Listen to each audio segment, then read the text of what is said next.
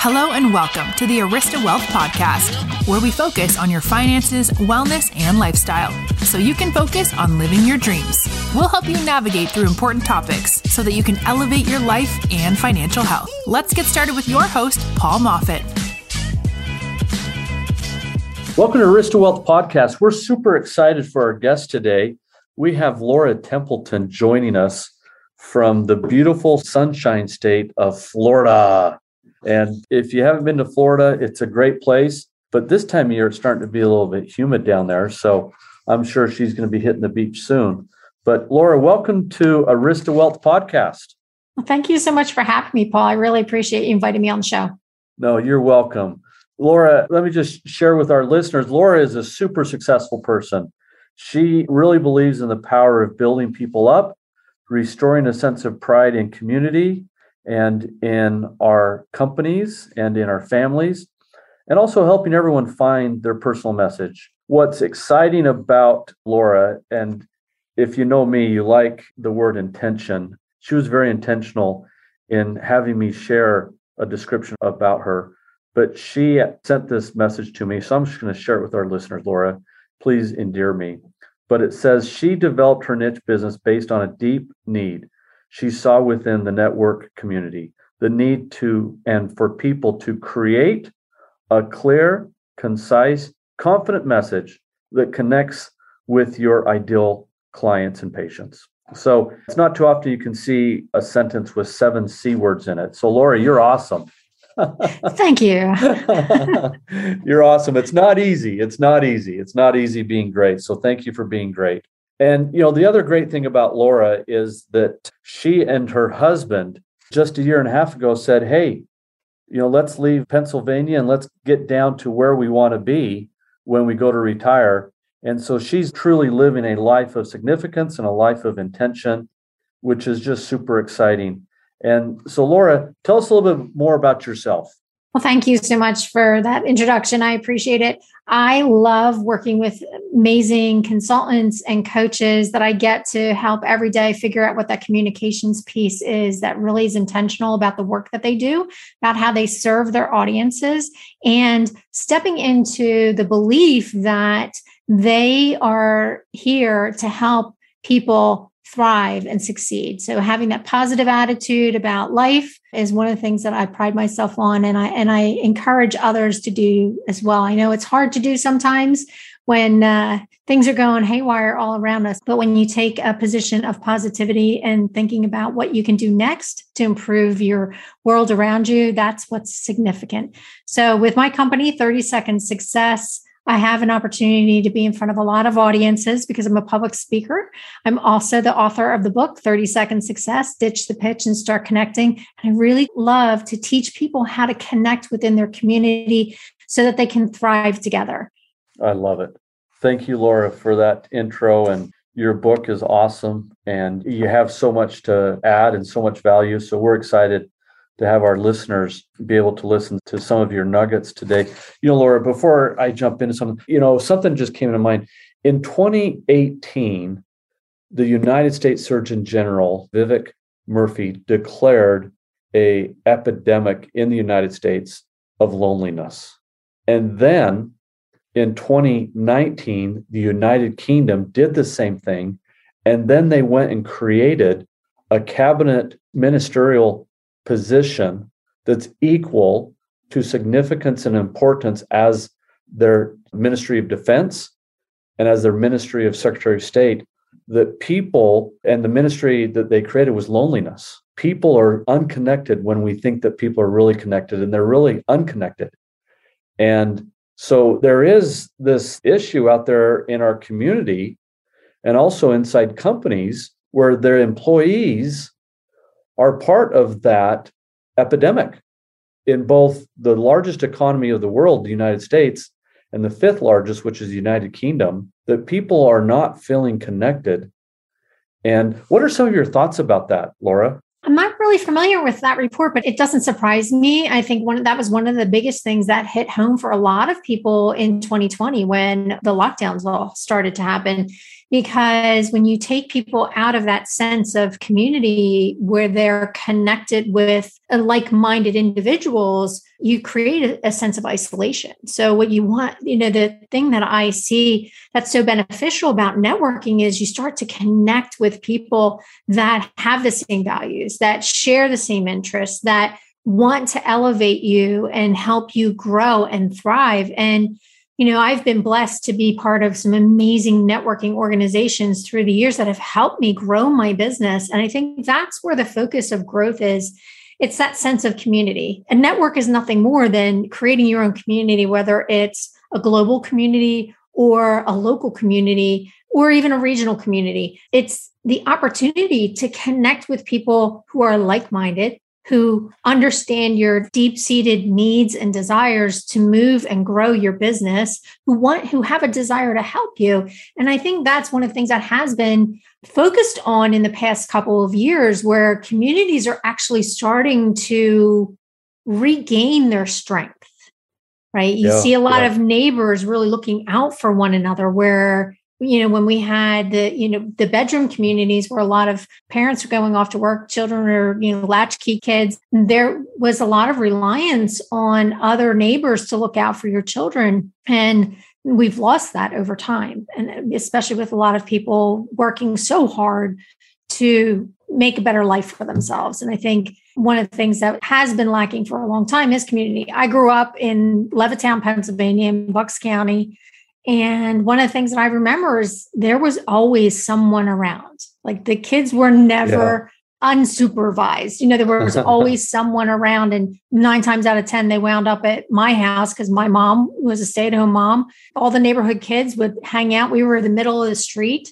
And there was a sense of community. All the neighbors would come. We would have Friday nights would always be a fun time where the neighbors would all be out and hanging out with their kids and hanging out with the other parents. And you knew what was going on in the neighborhood. And I think that's one of the things that's lacking in our community as a whole. And I think that's one of the things that drives that loneliness factor. Yeah, no, I appreciate that. And to combat that loneliness, you know, you've been doing this for many years and your book talks about it but what are some things that our listeners can do to break down that loneliness and start building others up and restoring that sense of pride in their families, in their communities, and in their companies? Well, I think the thing, you know, my book really 30 Second Success, Ditch the Pitch and Start Connecting is about it's really written for people that are in that networking community, people that are figuring out how to make an impact with their words so that people understand who they're looking to connect with, who they're looking to serve, what it is that they bring to their ideal clients. So, understanding that the connection piece is so critical in having deeper conversations. One of the things that I love to talk about when I'm on stage is the community that my dad built no matter where that man went, he always knew someone, or at least we thought he knew everybody, right? He, yeah. could, he could have been he was like mayor. the mayor. Like the mayor. Right. you know, we would literally watch him, whether it was Disney World or Hershey Park, he would literally stand in line waiting to get on a ride. And pretty soon there'd be several people engaged in conversation with my dad as he's like standing there talking to them like they're old friends. He just had a way about him with that being able to connect with people. And there was so much that I learned very early on in my life from watching my parents engage with other adults. And I think that's one of the key things that helps people overcome the loneliness. You need to get out, you need to connect with other people, you need to have deeper conversations. I think a lot of people see themselves as introverts. And one of the best things that I teach people all the time is introverts are the best networkers because they prepare themselves, right? They they know who they want to meet with. They know what their intentions are when they're going to a networking event. They know who it is they would love to be able to sit with or be introduced to. They know what questions they're going to ask people. So they network with intention. And I think there's an aspect of people who think that, you know, people that find themselves in that loneliness being a little bit withdrawn from community as far as, you know, their safety, their security, you know, what they're looking for. I just encourage people all the time reach out, find one person who's willing to introduce you to some other people. right? LinkedIn, social media is a great place to connect with people and to, but don't just live there in social media. Take it offline. Have a virtual conversation. Invite people to have conversations with you so that you're building relationships. It's the trust that I think is so necessary when we are looking for relationships, whether it's you know business relationships personal relationships it doesn't matter. Trust has to happen. And in order to do that you need to have those conversations those one-on-one conversations to engage with other people and spend time together yeah i love it i love it and then so as these great people that are in our community like your father they would get out as you referenced they would reach out they would approach people they would go to have these deeper conversations, what's sort of that next step once they do reach out, get out, and get out? You know, what are some of the things that they can then be doing with their employees and at these networking events and getting to know their neighbors better? What's the next step to build that relationship? Yeah, I think the best thing is to just, you know, as you're building relationships and you're listening for what people need, you know whether it's a connection if they're looking for an introduction to someone be upfront hey how can i help you? How can i help you in your business? How can i help you in your community? What are you guys looking to do? Are you looking to grow? Are you doing any fundraising you know if it's in a community where you know there may be some events coming up how can we help you promote those events what is it that i can do to help you grow what is it that I can do to help you get the word out about whatever project that you're working on? Who can I connect you with? When you start asking questions and understanding that having a heart of service is genuine and it's a focal point. And i think that's a big piece of that community drive right? Is being able to serve one another in a way that's authentic and brings joy to one another. Like we don't always expect people to say hey how can i help you? We're almost prone to going, oh my gosh, what are they going to ask me for? But when you start to take a different perspective, instead of looking for what you need and actually looking at it from the perspective of what can you give, it changes how you look at things. It changes how you interact. It changes how you engage with other people. What can I do for others? How can I serve? Having a heart of service is essential in building community because it's about helping one another. I love it. Absolutely love it. And, you know, I've never heard that term, the heart of service. And I don't know if you've trademarked it, but you should, Laura.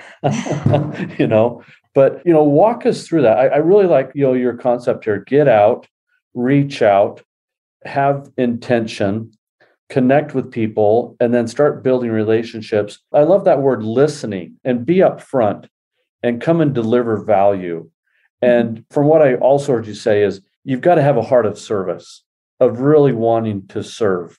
And then, you know, what happens after that? You know, according to the expert Laura Templeton on world, international, domestic stages and audiences, what happens next? the biggest thing is, is you have to remember uh, when somebody shared with me a long time ago, you give to get to give, right? So it's yeah. when you are in that heart of service and you are giving, you're always in that mindset of giving to people.